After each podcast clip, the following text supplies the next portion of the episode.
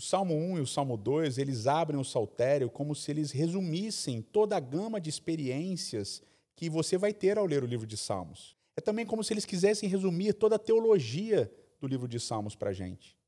O Salmo 1, ele fala de, da felicidade que existe em se deleitar na lei de Deus.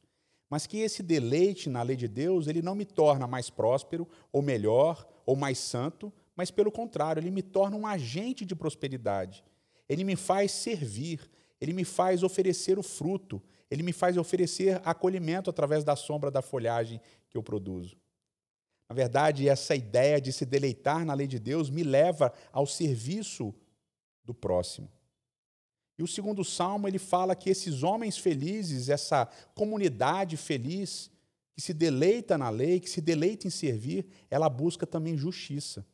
Mas ela entende que essa justiça não é uma justiça humana. É uma justiça que está concentrada no reino do Filho de Deus.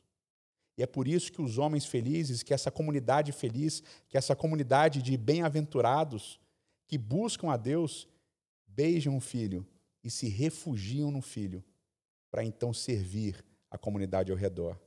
E eu gosto de como João, no livro de Apocalipse, ele retoma essas duas coisas e estabelece uma frase que eu julgo um pilar central da experiência cristã. João diz assim em Apocalipse capítulo 14, verso 12: Aqui está a perseverança dos santos. São aqueles que obedecem os mandamentos de Deus e permanecem fiéis a Jesus.